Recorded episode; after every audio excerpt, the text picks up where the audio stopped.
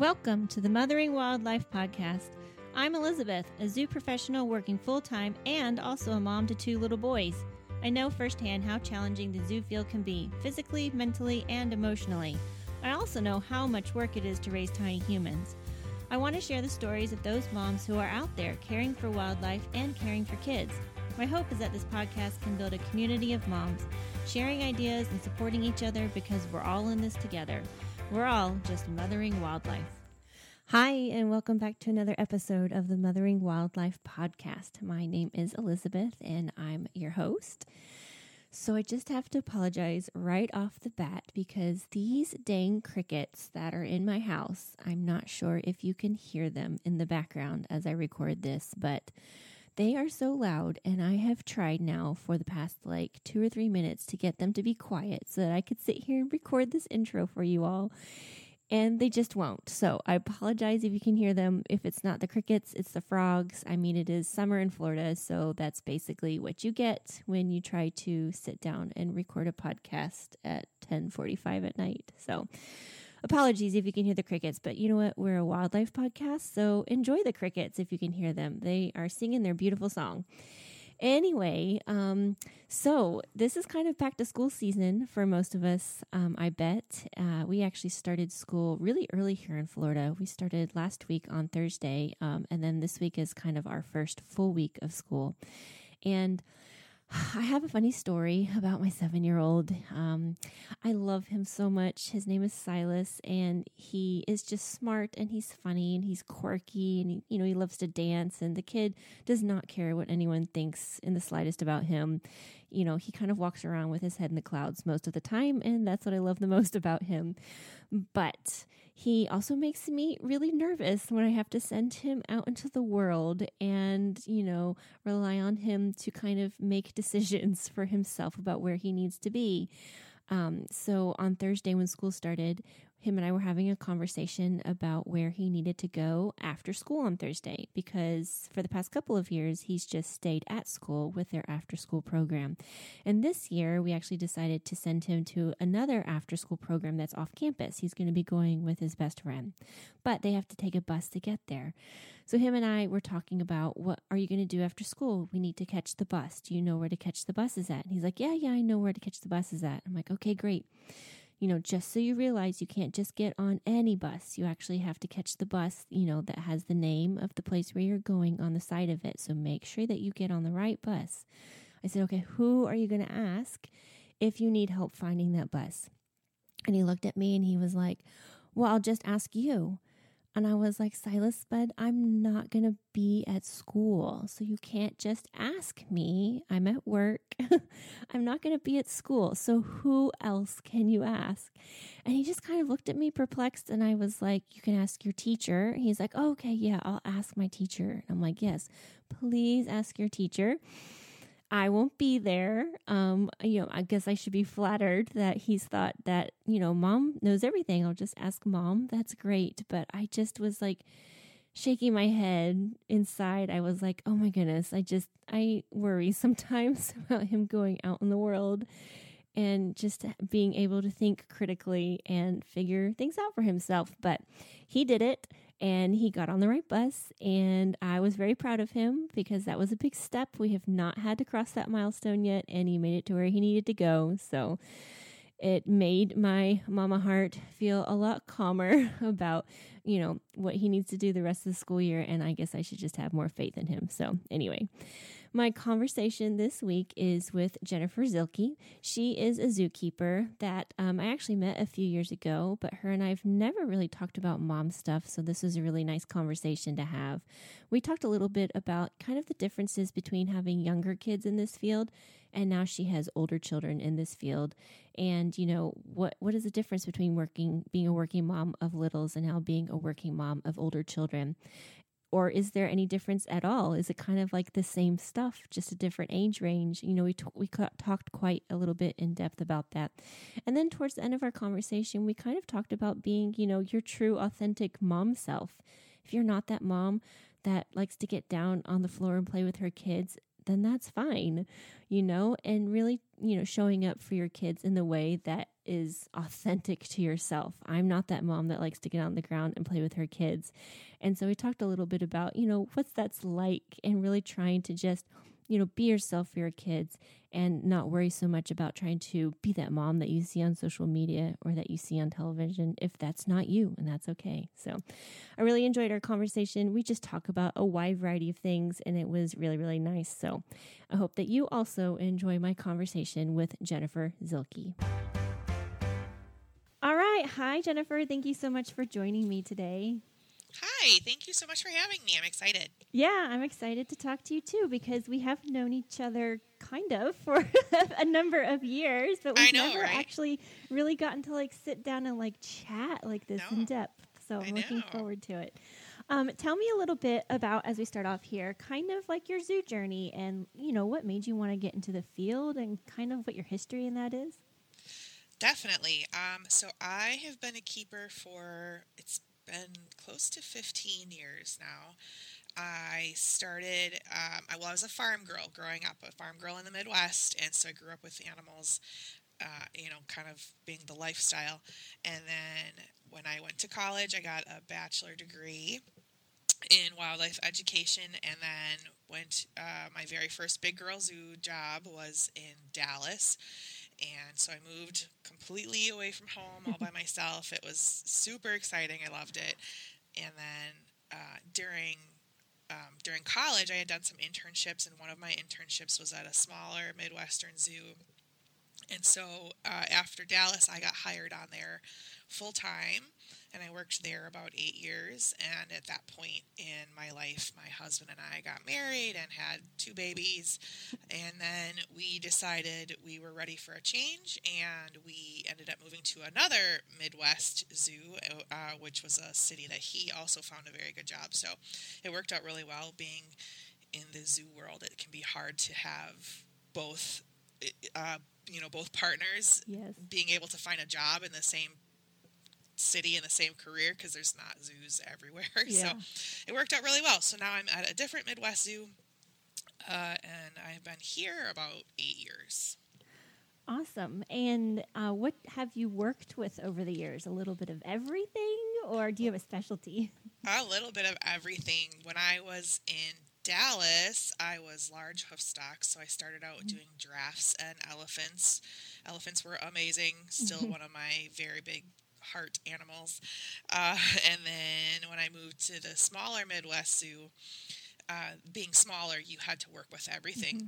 That was just the nature of the zoo. So we did, you know, reptiles and birds and mammals, and um, I ended up being a part of a section, or the primary keeper in a section that was called the Children's Zoo, and it was smaller mammals. So I worked primarily with uh, crested porcupine, meerkat, gibbon, Uh, red panda, which was another big heart animal of mine that still is a very big piece of my heart, is yeah. red pandas.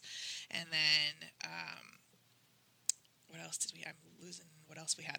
But anyway, a lot of, um, lot of things. And then moving to this bigger Midwest zoo, I am on an outdoor trail that has all large hoof stock, yeah. most of which are cold tolerant species, since we're in a uh, Midwest zoo and everybody's yeah. outside. So, and I do uh, some carnivore work here too. So brown bears and tiger and leopard. That's awesome. I love that. Um, like I have a variety of experience as well. And I think it's great when you can kind of like diversify, and like sometimes you work with things like you didn't even know you would like. like Absolutely. Birds, for example. I never yeah. thought I would like working with birds, and I love them. So yes. Yes, and I, ten people always want to know, like, what's your favorite animal? And I say I tend to gravitate toward whatever I'm currently working yeah. with. So, like, right now it's brown bears, and I adore them. If you would have asked me, you know, when I was at my other zoo, it would have been red pandas, yeah. so, and then elephants. So, yeah, yeah. It's, it, I just gravitate toward whatever I'm working with. Yeah, that's awesome. Um, so, you mentioned that you had your children a zoo ago, not the current facility that you're at now, um, which goes probably kind of like halfway in the middle of your current career. Tell me a little bit then, a little bit then about your children and, and who you have with you then. Definitely. So my son will be thirteen next month, which is bizarre. Oh boy. It's so bizarre. And my daughter is nine. Um, my son is a very big gamer and, and not so much the athletic type, um, definitely the computer kid. And he has some behavioral special needs, which has really played a big role in my mom slash zookeeper career uh, decisions and, and mm-hmm. you know, methods and things. And then um, my daughter is very artistic. She's my little animal girl. So she always talks about wanting to be a zookeeper when she grows up. We'll see. We'll see I, how that well, pans out. I actually asked another mom this. What if she does want to be a zookeeper? Is that a journey you're, you're willing to support? I think so. I yeah. think so. Knowing all the challenges yeah. that we know right? about the field. Exactly. And, and the great things as well, too. But Definitely. Definitely. Yeah. I think that's any career. You find it. It's very um, shed in a very glowing light before you're actually in the dirty business, yeah. and then you find out all the details. Yeah, yeah, like Mike Rowe when he did his dirty jobs. And it's yeah. like you think these might be glamorous, but really, truly, look exactly. at all of, all of the physical, exactly. actual physical dirt there is. Yes, definitely. So your kids are um, a little bit older now. You've got one going into teenagerhood, I guess, technically. Yes. And um, I'm sure that must bring up a whole slew of worries that comes oh my gosh, along with it. So much. Yeah, I can't even imagine when we have to start learning how to drive. That's going to be scary for me. Yeah, we're gonna let we're gonna let Dad take care of that. So then, um, can let's let's kind of bring ourselves back to when they were little, and you had children, and you're entering the workforce with children, with little kids. Um, tell me a little bit, kind of how that time in your life was entering into, you know, being a working mom now that you've got children in tow, and was it different than what you expected, or was it better than what you expected? What was that like? I think I. Better and different. Mm-hmm. Um, the facility I was at at that point in time, the small zoo, was very accommodating. And I worked through my first pregnancy up until the very last minute. I ended up calling in the morning I went into labor, so I was supposed to be at work that day. Um, and they were great about accommodating me and, and helping me out in the physical aspect of mm-hmm. you get bigger, there's things that are harder for you to do. Yeah. Um, and everybody was wonderful with that. And um, I think, you know, you, you know, you expect that it's going to be difficult to have a career and have children, no matter what your career is. But I think it's just, it, it's very eye-opening when you're actually in it. Yeah. You, you know, it's going to be hard and it's going to be, you know, time-consuming and challenging, but it's hard and time-consuming and challenging, yes. So, yeah, I think um, the facility I'm at right now has also been really good. I think when we moved here, my kids were not quite as as little, so they were a little more independent, which mm-hmm. was really nice. But um, when I had my first child, my son, uh, and and just figuring out all of figuring out all the things you figure out as a first time mom, as well as maintaining a career, that was that was pretty crazy town. Yeah, and so where did you turn to to try to figure out? Did you have family nearby? Did you have other, you know, mom friends that were in the field or outside of the field? I did have mom friends. I had so um, my siblings uh, don't have kids. My my two sisters, neither one has kids. My brother has kids, but they're older. So so family wise, you know, my mom and my husband's mom helped us out a lot, mm-hmm. which was wonderful. But I think for my emotional well-being, um, my coworkers were all having kids yeah. around the same time. There were actually three of us pregnant at the same time, uh, and so we had uh, we actually have super cute little baby bump pictures Aww. Of all of us. but but um, those ladies were huge in yeah. in my mental stability and in my mom support group. So that was I'm still close with them, and it was very, very special to have that, all of us going through that at the same time. Yeah, that is, it is nice having that kind of like camaraderie. You're all kind of experiencing similar things, so you can all kind of like have each other to lean on. Definitely. Um, it's, you know, that's not, not always possible for every mom to have a pregnant friend, but I too did have a really close friend who was pregnant at the same time I was with my son. And that just like made the world of difference. Yeah.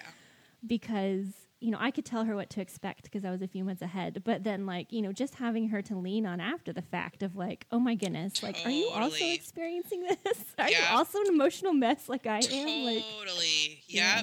Yep. And one of the girls had had children um, before me. And so that she was huge in the the mechanics of figuring out, like, you know, we were choosing to to pump mm-hmm. um, breast milk, and so it was like figuring out how to process that. Mm-hmm. I mean, that is like a whole thing when you're at yeah. work and you're filthy and you have to find a private space. And so she was huge in helping with a lot of those sort of technical things, navigating yeah. all of that through work, um, but definitely the emotional part too. Yeah, that's amazing. I'm glad that you had that support. Do you have um, coworkers now that also have children at this facility? I, I do. Um, it tends to be a little bit different age range. So yeah. several of the moms are newer moms. So I think I'm probably a little more experienced mm-hmm. in the situation when it comes to that. But we definitely have a wide variety of uh, ages in our team. So we have people who have a lot of um, experience with kids for years and people that are just starting. So we're definitely uh, a good match and a good We, we balance each other nicely yeah. and support each other really well. Yeah. So you know as a mom that you tend to go through different like stages of parenthood where like something will be like really hard for a while and then they'll kind of grow up and out of it, and then you enter a new kind of different and a new kind of hard as they age. one hundred percent Yes. What are some of the big differences between things you would experience as a working mom when they were little and now that they're a little bit older? What are what are some of the differences?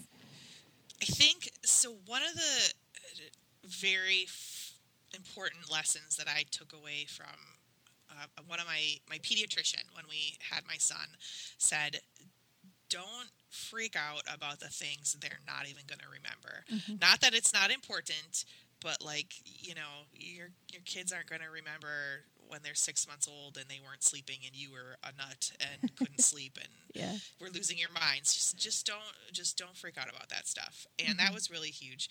I think, um, y- you know, when you're in it, it seems to last forever. And so you're like, oh my God, this is really, really hard. You know, the lack of sleep, the being messy, the having a completely dependent being, you know, mm-hmm. you, we as keepers go to work and we give ourselves to our animals and our coworkers and our, you know, guests. And so to come home and also need to give, mm-hmm. it, it's exhausting. And when you're in it, it seems daunting and never ending. And then as my kids get older and get more independent, I can look back and be like, well, actually that was like two weeks and it wasn't yeah, that big of a deal. It wasn't years of my life. Right. Right. And so I think that's a big thing that I have seen out of all this, and, and sort of the level of patience that you learn mm-hmm. is just immense yeah. when, when you have a child that's growing up. But yeah, definitely the kind of, um, balance of at first your kids need you and they need one hundred percent of your attention, and then as they get older they're be more independent, and it, it's twofold because then they're starting to do more things. They're in sports and dance and, you know, school activities, and so that becomes a bit of a challenge because we don't really have what would be considered a normal nine to five yeah. workday schedule. So that's a bit of a challenge as they get older. Um, so it's just, it just changes, you know, there's challenges no matter what. They just sort of morph into different, different challenges. Yeah. Do you find that as your kids get older and you're kind of having to now manage their lives kind of as little tiny adults along with your life and their social life and their activities, does, has it become more challenging to try to like carry all that in your head and that mental load than when they were just little and they, they only relied on you, but at least you weren't trying to manage like play dates and soccer practice and all of that? That is actually easier for oh, me. Good to know. Yeah, that's easier for me because it's predictable. You know, yeah. I can have a schedule, and my husband, my partner, is amazing and so supportive and and such an involved parent. You know, it's not like mom and dad are sort of separate levels of involvement. He's so involved. Mm-hmm. And so that makes a huge difference. It definitely would not be as easy as it is without him. Um, and, but yeah, I, I find it easier as I get older only because I, I operate that way. I can mm-hmm. look at the calendar two days out and be like, all right, in two days, I'm going to have all these things and I have to prepare. And, mm-hmm. and that's easier for me to process than, you know, oh, look, my baby is barfing everywhere and what am I going to do? you know, yeah. Just those unexpected things. Yeah. So I'm a planner. I'm sure that does help. Yeah. to have to have a calendar and be like, I know it's coming up. I know what I need to do. It's not going to change. It's pretty regular. Yeah. yeah. I could see yeah. that. Yeah, definitely being um, a good thing. What are some skills that you think that you um, grew in your zoo life that were able to easily transfer over into managing children? I love this kind of question because I actually, I, I tell people this, I'm like, you are just training. If you are a trainer at a zoo, all of those skills are applicable yeah. one hundred percent. And so I have felt like my, my level of patience, like I mentioned earlier, um, you tend to, like, if you have a zoo animal that's scared or nervous, it, most people have an unlimited depth of patience because they understand that that being is not doing something, you know, that you don't want them to do out of spite. Mm-hmm. And with humans, you tend to sort of get a little snarkier and assume you don't give them quite the benefit of the doubt. Yeah. And I, th- I think with animal or with, with training, learning to train an animal, it's totally applicable to kids in, in what you need from them because they're just little animals. Yeah. um, and I think that um, definitely learning the balance between, you know, the, the tasks you have to accomplish in a day, because as a zookeeper, you can always find something to do. There's always things to do.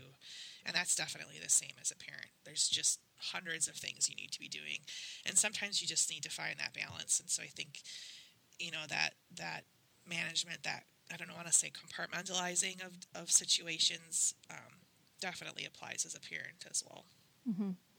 Yeah, I think you bring up an important point of we often don't give humans, especially tiny humans, like the benefit of the doubt. Like we think that, you know, you're five now, you should be able to, you know, process this in your brain. You should be able to do this. Yes. Whereas with the animals, we are a lot more willing to be like, oh, well, you know, they, they don't know. They don't have that ability. They can't process that that way. You know, they don't have yes. that skill. But I've been doing lots of um, reading and internet sleuthing recently for troubleshooting our own toddlers, um, temper tantrums and stuff like that. And it's like I have to keep in mind, based off everything I've been reading, that like he does not literally, his brain literally is not developed enough to understand yes. like X, Y, or Z. Yeah. So yeah, I do have to be more patient, and I consider myself a pretty patient person. But like yes. we do have to like really like, okay, this is not intentional. Like, you right. know, this is just truly how they are wired at this point yep. in time, and I'm going to give him the benefit of the doubt, and it's okay, and it doesn't yes. have to be perfect right now. Like, he yep. is still learning how to be in this world. Right, and one hundred percent. Like, but that's so hard. It is. It is, and it's hard when, as a parent, you're like, I have told you this forty-six times. Yeah. Why doesn't it process? But it just doesn't, it and doesn't. They don't, it, it just... So you just have to kind of let it go. Yeah, and I can't expect it to process. I'm just going right. to have to say it, you know, forty-one times and yeah. make sure exactly that I continue exactly. to guide him. Yes. Like a little yes. bowling ball with bumpers down the lane. Like, that's, that's exactly right. Just what yep. it's going to have to be. Definitely need those bumpers up for a long time. For a long time, yeah. yeah. I think that's, I just heard recently, like the human brain, like, um, it doesn't fully mature until like you're twenty something or maybe even close to thirty. Like it's something insane. I was like, wow, yeah. that makes sense. Right. And you're like, oh, we'll just send these people off into the world when they're eighteen yeah. and they're only half mature. Right. Like, expect no wonder. Them to make good decisions. Yes. Yes. yeah. Right. Yeah. Yeah. That's my scary. son, my son is, uh, I guess he would be considered neurodivergent. He is not quite on the autistic spectrum, but has a lot of autistic mm-hmm. tendencies and, and some behavioral special needs. And we have learned that his brain is very cause and effect, tunnel vision. And so like, if you say yes to something, you cannot change your mind later mm-hmm. because his brain processed that as a yes. And I think that that has been a really big thing for me, applicable kind of in reverse in animal training, because yeah. you're setting up an expectation. You cannot change your mind because that animal, that, that child doesn't process you changing your mind or yeah. bringing in different variables. And so it's, it's definitely, you think about things a different way because yeah. you're like, well, actually, yeah, I did say you could do X, Y, and Z. And so when you tell your child something different and they freak out, you have to kind of think back and be like, what did I really say? Mm-hmm. And I think that's really important in, in training animals too, because you're like, what, what did I really ask of them? Or what did I really present with my body language? Yeah. You know, and I think that's, it's a big, big carryover. Yeah, which is all part of, you know, the relationship building and, you know, building that trust with your kids, with your animals, and in having that close relationship so that you guys are understanding of each other, especially yeah, when definitely. times are trying and hard. Definitely. Yeah, yeah. Do you have a hard time um, leaving work at work? Yes, absolutely. Yeah. I think I have, I have, and a lot of us identify, us being zookeepers, identify this way in that being a zookeeper is very much an identity to me. It's mm-hmm. not a career, it's an identity. And so, yeah, when I have stressful situations, it comes home with me. And I think uh, it definitely affects my home life. I know it does. Mm-hmm. And that's hard. It's a hard thing to process. Um, my husband, again, is so very supportive, and he very much understands how much I bring it home. So that's a huge component in the peace and success of our household yeah. is his understanding of that. Have you found any ways to try to leave the work at work? Would you have any personal tricks or tips that you do? Oh, that's tough. People always want to know, I, how do I fix it? How do I try? I honestly, I don't do a very good job of it, but I, I will say when I, do when I'm able to take some time off, it takes me a few days mm-hmm. to really let go. And then once I've been gone for, you know, maybe two days, like day three is when I'm really like, okay, mm-hmm. everything's okay. So, I mean, definitely take time for yourself, and, and you kind of have to, like I said before, compartmentalize these things. But for me, it is, it's super hard to leave work at work. It's yeah. I, it's constantly in my brain, so I'm not very good at that. Well, I think that's one of the unique aspects of this field is like in, in any field where you're caring for another living being, like even being a nurse or a doctor, like, you know, of course you're going to be worrying about that person, that animal. You're going to have it in the back of your head because you're putting a lot of energy every day, you know, five days a week in a zookeeper's um case in trying to keep this animal alive and thriving and with good welfare. So it makes sense to me that we bring that home with us. Um, it just, I think, makes the home life aspect then sometimes very challenging because we've already got a lot of that mental and emotional, um, you know, worry going on, and then we're worrying about our, our children yes. and our husbands and our personal right. life and our family. Exactly. And yeah, yes. I think that yep. is definitely one of the unique aspects of this field. Definitely. I think we, as a as a career, it really does fall in line with those similar um, caregiving roles mm-hmm. like nurses and, and things like that. Is we're so empathetic. We're so yeah. empathetic, and it's hard to kind of spread that wealth between work and home. You know, yeah. you, that's definitely a balance you have to find. Yeah. Do you often then, you know, the reverse, find that your um, home life and your mom life stuff infiltrates your mind while you're at work? It does. And I think a lot of it is, in my personal life, is my son's special needs, because he will have days at school, like every time my cell phone rings and I see it's a school number, I'm like, oh, God. Yeah. What's going on? You know, it's never like, oh, whoops, something little, or he forgot his lunch. Yeah. It, it is instantly this like, oh God, what's going on? And then, you know, if I know he's having a bad day at school, the rest of my day, my brain is focused on him and yeah. not at work. And, you know, when you're working with very large carnivores or very dangerous large hoofstock, yeah. that's tricky because you're like, no, I need to be present right now with this tiger right. so I don't get eaten. And, and it, I... But right now I'm with my son in my brain. I'm in, in mentally with my son. And so, yeah, that's definitely tricky, uh, the back and forth. Yeah.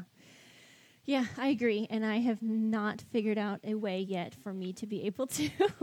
I no. mean, I guess ultimately I shouldn't have to separate it. It is life. It is all just life. It is yes. all of my life, you know, yep. being at work and being at home. It's all one big life. So like, definitely. It doesn't have to be two parts of a whole, but that is sometimes how I feel, is like they're two oh, parts. Sure. But maybe I just have to temper my expectations and look at it different.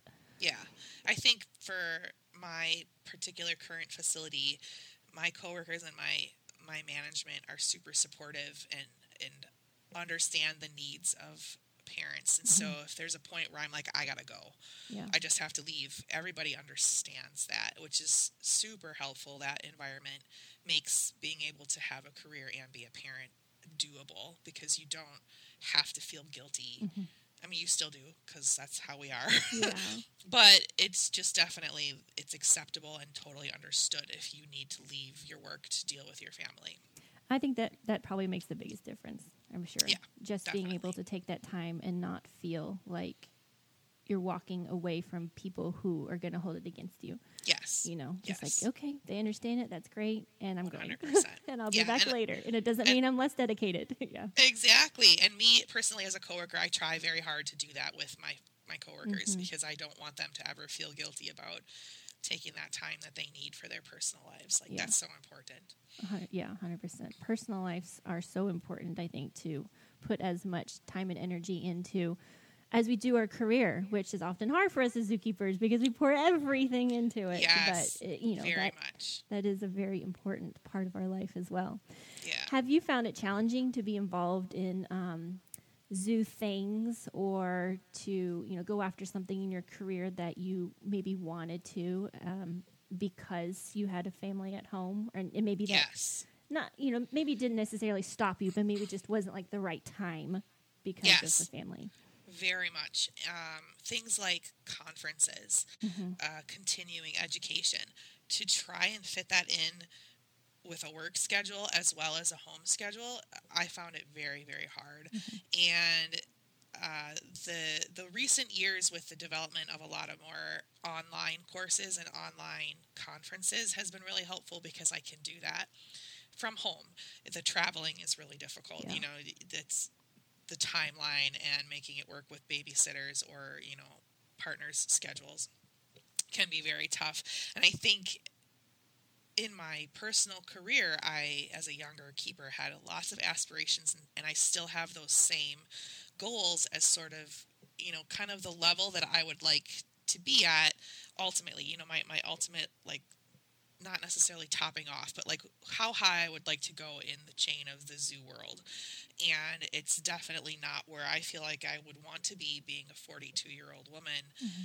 uh, because of the timeline of events. And I think it's that was a little bit hard for me to kind of grasp. And, and now that my kids are older, I can put a little bit more time into my personal work goals, mm-hmm. knowing that they are more independent and, you know, uh, it's, I can focus on me a little bit more. There were definitely years where me, me was not an option. Yeah. And now I'm feeling like me and my goals can be a little bit more to the front and center. Yeah. Yeah. Um, yeah, that's great. I hope that you do get to accomplish whatever Thank it is you. that you're striving for, because that is so important to us sometimes, is to be able to feel like, you know, we've also accomplished the things that we originally set out to do. Definitely. And, or at least have tried our good college try best, you know, and didn't just like shove them aside. Right. Uh, yeah. Um, do you think that, you know, like you said, as the kids have gotten older and they're a little bit more impend- independent, it's been a little bit easier to focus um, on, you know, maybe career stuff or me stuff. Do you think that um, it will, like, you can also focus on potentially like outside hobbies from the zoo world? And, you know, do you have any outside hobbies that besides, you know, um, going to the zoo that you think you'd probably try to focus on a little bit more? I do. I I am a crafter. I'm a craft nerd. I love learning new craft things. And so I like to take classes at the local community center and things like that, you know, painting and pottery and things like that. Mm-hmm. And I that's very decompressing for me as well. I am definitely able to zone out. So it's cathartic for me to make that happen. And so when my, my kids being older, you know, they can make themselves a sandwich for dinner. I don't mm-hmm. have to prepare a giant dinner on the night I want to go to class. And, you know, they can shower on their own. I don't have to spend an hour giving a bath. So that has definitely allowed me more personal time to do things like that. I, I like to play volleyball, so I can go one night a week and do that with some friends. So those kinds of things definitely get easier as the kids get older. Yeah. Yeah, I think that's good to hear for a lot of our moms out there who are right now in the thick of it and have little Definitely. Kids and are feeling like, oh my goodness, what the heck did I do? Like, I'm never going to be able to focus on anything again that's other than these right? kids. So. Yeah, like, oh, I guess I'm going to come home and then feed another animal and bathe another animal, yeah. you know? But it does. It, it gets back. Easier. Yeah. Yeah. yeah. What would you tell a new mom who's in this zoo field? What's a piece of advice that you would give them? I think I, I touched on it before, that when you are in the thick of things, it feels like it's all-consuming, mm-hmm. and it's it, it's never-ending, you know, the sleepless nights or the schedules of a toddler or the, you know, the, the tantrums of a toddler and managing a little one. Um, but when you look back, it's not that long. It's not that long of a time, and and you can do it. Like, you can do it. It's it's tough, and you're not going to be perfect. But if you're present for your kids, mm-hmm. that's that's all they care about. They don't care that the birthday cake you made looks like crap and tips over. You know, they they don't care if you buy a birthday cake from the store. It doesn't matter. You know, as long as you're present for them. Yeah, I think that that's important, and and it does. It gets easier as they get older. Have you ever struggled with getting into that mentality of, I'm trying to make it perfect, and then having to take a step back and be like, wait a minute? Definitely, definitely, yes. And I, I think, I think of like looking back on situations, especially, you know, because always hindsight is twenty twenty. But looking back on situations, I can say my kids, they didn't care. What was important for them was that mom tried to make this really cool cake. Yeah. You know, it had nothing to do with how good it tasted or if it was terrible. Yeah. Um, but it's the effort you put forth, and and even even now, like, I am so exhausted when I get home from work. I am not the, like, let's go play, kids. Like, yeah. I'm like, I'm going to sit over here on the couch while you do some stuff, you know. And But, but it, you know, for me, it, it's like, well, let's play a game. So I'm sitting. I'm still doing something. And that's all time mm-hmm. spent with them. That's important attention and time that shows that they matter to me, even though I'm not like, let's go ride a bike. Yeah. Let's go outside and play, you know. So you just yeah. kind of have to find the little things to be present. That you can you can give. Give what you can give, and they'll see that. That's true. I mean, be true to yourself. Do the things that, like, you don't have to be the mom that is portrayed um, in the media as down on the floor playing with her kids, running in the park, you know, you're flying the kite, you're riding the bike. Like, if you are the type of mom that enjoys being in the same room as her children, sitting while yep. I mean, that's me too. I don't, I don't necessarily like to get down on the ground and play nope. imaginary games with my yes, kids. I, just, I know. I'm not that mom. It's fine. Right? Okay to admit it.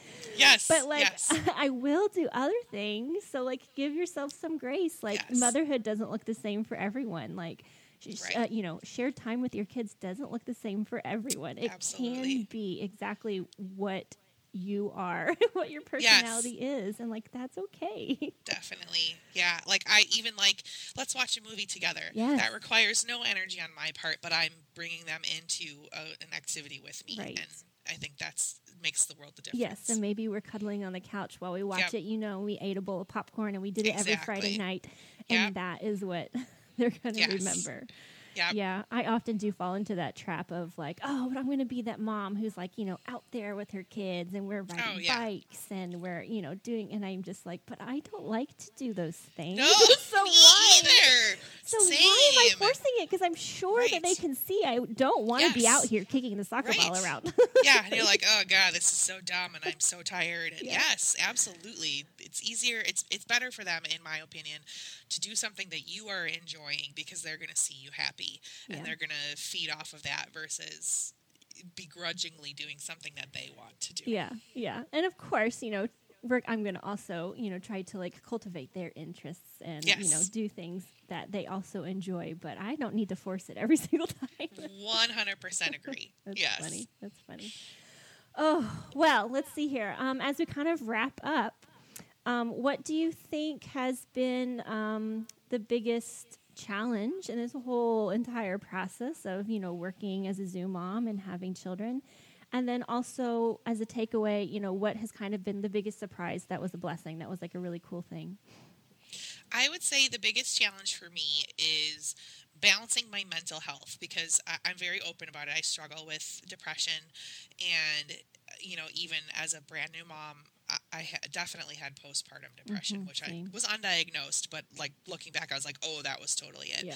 And so that was a very big struggle. And, you know, as I get older, as I get help, you know, medically, um, that, that challenge still sticks with me. You know, there's still days where I just feel like crap, mm-hmm, and you just have to realize that it's okay for your kids to see you not being perfect all the mm-hmm. time. Like, that's not realistic in anybody's mind, and you're setting them up to be real and empathetic when you can show them that sometimes you don't feel good. It's okay for them to not feel good. Yeah. Like, let them be that way. And, you know, definitely mental health is, is a tough thing in our career with a lot of people, and it's a tough thing in any of these careers that are empathetic, you know, veterinarians and nurses. That's, it's well known that our mental health suffers. And so yeah. I think it's important to be open with your kids about those things. Um, but that's definitely a struggle. It is. And I think admitting it, realizing it, at the very least, is helpful for me. So, yeah, same. You know, we've, we've struggled with it in our family as well, and me yeah. as well with postpartum. And it was, like yeah. you said, I looking back on it now, like one hundred percent, that's what was going on. Yeah. And I was really worried with my second child that I would, you know, be in this again. Yes. And it was mm-hmm. different, but maybe Absolutely. not as severe. But that's exactly how I felt. I was just shocked that, like, I don't know, I just didn't, you know, expect to be feeling that mm-hmm. way. And I, you know, after talking about it with other moms, and even now years later, and other moms being like, oh yeah, I totally was suffering from that as well. Like, yeah, it just makes me wish that, you know, more moms were talking about it with newer mm-hmm. moms, you know, not yeah. as a, like, it's not a shameful thing, but no, like, or a warning or, or a warning, no. but like, also like, be prepared that this is maybe more common than you think. And like, mm-hmm. here, here is how I tackled it. I'm here to talk to, like, it, yeah. it's, because it can feel like, it makes you feel sometimes like, what is wrong with me? Like, oh, totally. And, you know, you've got mm-hmm. these thoughts that creep into your head, mm-hmm. and, you know, someone's going to steal my baby. That was a yeah. massive anxiety yeah. that I had. Like, and, and there's nothing wrong with me. There's nothing wrong with right. any of us. Like, but, but yeah. you're not the, you're not the only one. The chemicals in your brain are playing tricks on you.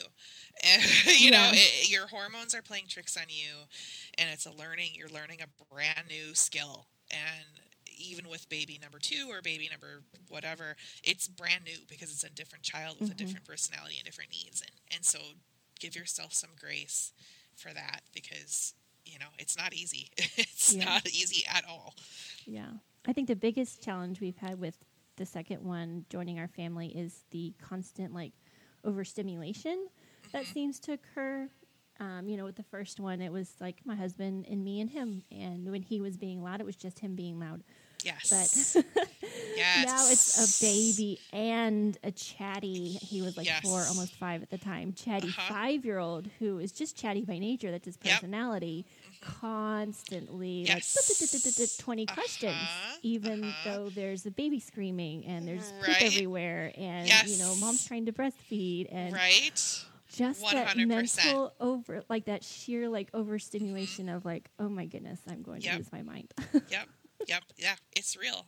It's real. And I, yeah, I think it's totally appropriate and important for moms to talk about it. Like, I'm an open book, and I tell people that. I'll tell, like, you can ask me anything, and I will be honest with you. I'm not shy, you mm-hmm. know, uh, so whatever you need, I am willing to, to talk about it if that's helpful to somebody else and makes them at least feel that they're not the only one. You know, maybe yeah. I can't fix it, but if I can say, yes, me too, mm-hmm. that's something that's helpful. Yeah, just to validate the feelings. Yes. Be like, yep, what you're feeling, yeah, it's fine. Like, exactly. Yeah, yeah. Yeah, one hundred percent.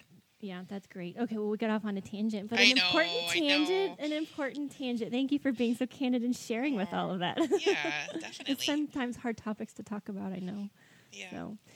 Um, I think the other part of that question was, what's been, like, the biggest amazingness, like, blessing that's come out of, you know, having oh. children and being a mom? And I think for me, you know, I kind of said in the beginning that zookeeping is such an identity for me. Me sharing this with my kids and seeing my kids proud of me mm-hmm. for what I'm doing or what my job is, it's just, it just Next crushes time. my heart in the best way. Yeah.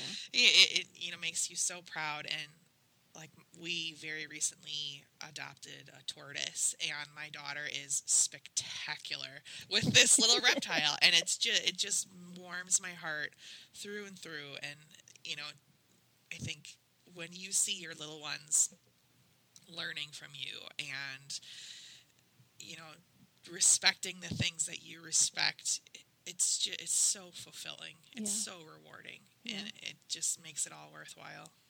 I agree. Well said. Well, Jennifer, thank you so much for talking to me today, for sharing so much about your mom life and your and your zoo life. I appreciate it. Thank you. It was fun. All right. I hope you enjoyed my conversation with Jennifer. I really enjoyed having this conversation with her um, because, like I mentioned, we do kind of know each other, but we definitely don't know each other as moms.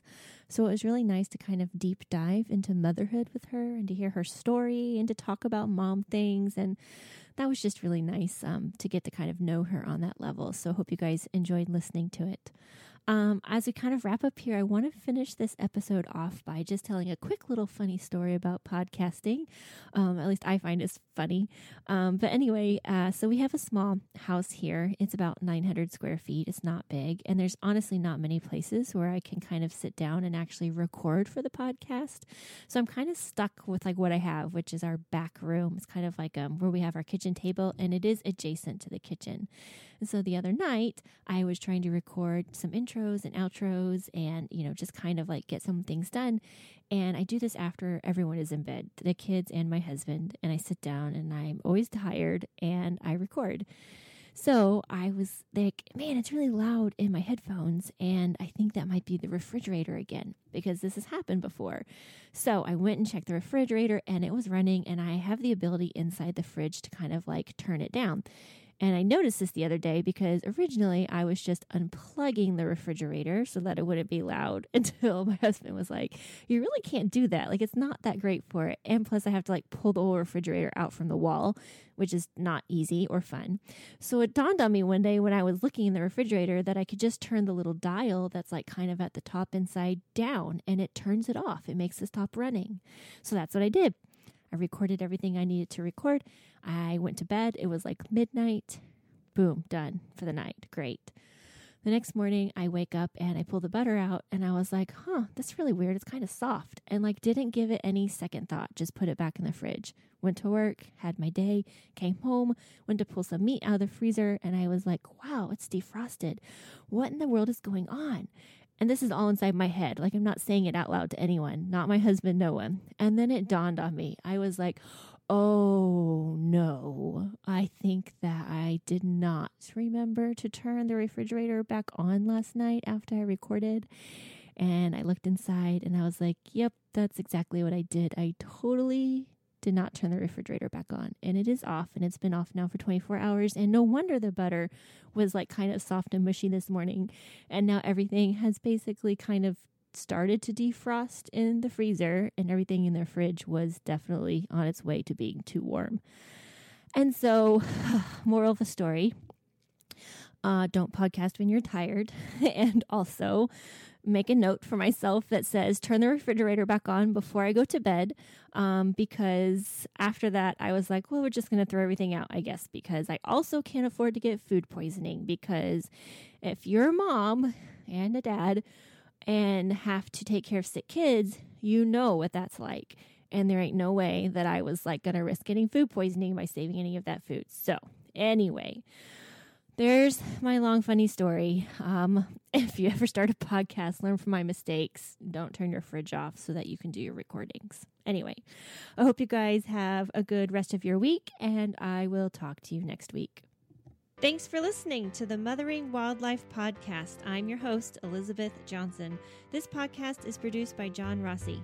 Check out his podcast, Rossifari and Conservation Tales, wherever you listen to podcasts, if you really want to learn all about the amazing people that work in zoos.